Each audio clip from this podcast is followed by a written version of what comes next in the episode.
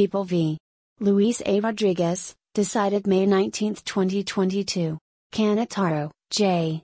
Defendant was charged in an indictment with attempted use of a child in a sexual performance, disseminating indecent material to minors in the first degree and endangering the welfare of a child. The charges stemmed from allegations that, between October first twenty fourteen and November twelfth twenty fourteen, defendant, a forty-three-year-old high school volleyball coach, Z engaged in injurious acts toward a child, including sending numerous text messages containing sexual content to the fifteen-year-old victim, a player on his volleyball team.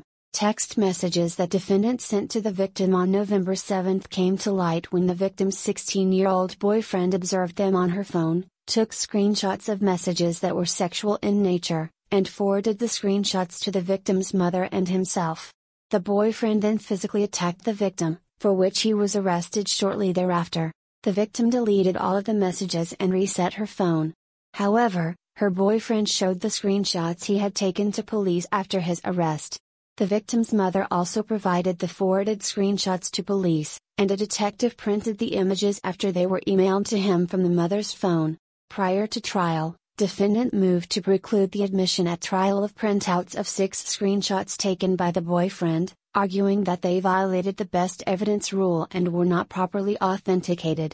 Supreme Court denied the motion, concluding that there was no legal reason not to permit the screenshots to be shown to the jury and that, with the proper foundation, the screenshots would be permitted into evidence. At trial, the victim testified that defendant asked to exchange phone numbers and thereafter texted her several times a day in late October and early November twenty fourteen.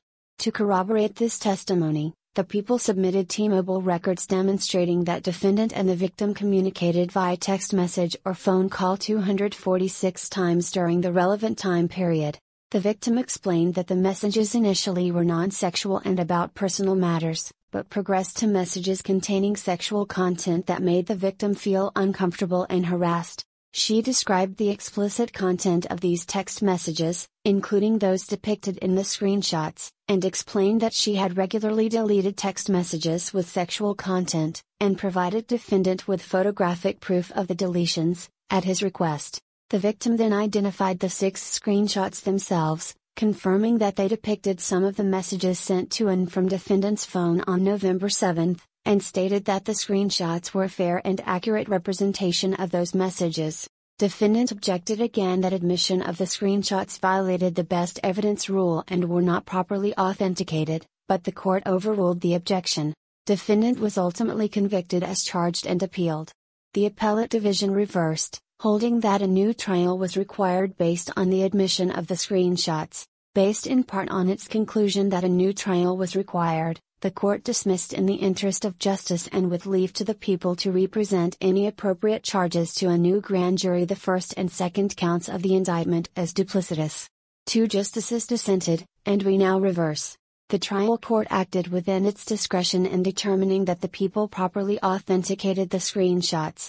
Technologically generated documentation is ordinarily admissible under standard evidentiary rubrics, and this type of ruling may be disturbed by this court only when no legal foundation has been proffered or when an abuse of discretion as a matter of law is demonstrated. People v. Patterson.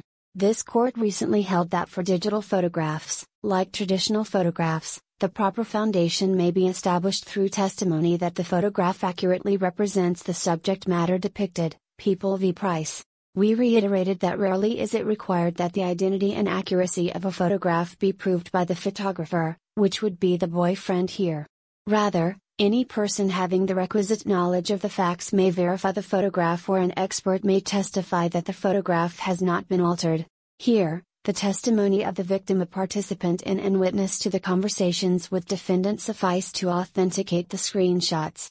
She testified that all of the screenshots offered by the people fairly and accurately represented text messages sent to and from defendant's phone. The boyfriend also identified the screenshots as the same ones he took from the victim's phone on November seventh.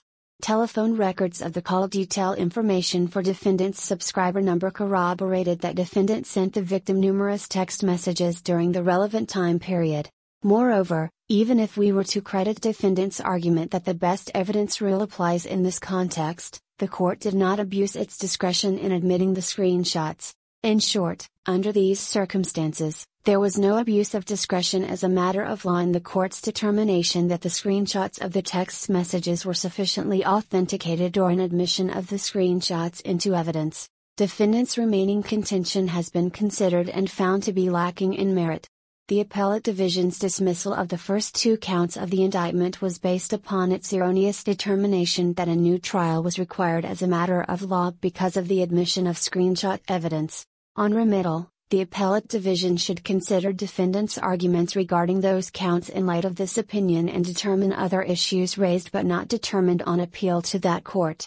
Accordingly, the order of the appellate division should be reversed and case remitted to that court for further proceedings in accordance with this opinion.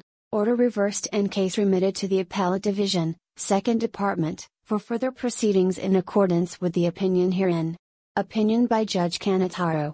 Chief Judge DeFiore and Judges Rivera, Garcia, Wilson, Singhas and Troutman concur. Decided May nineteenth, twenty twenty-two.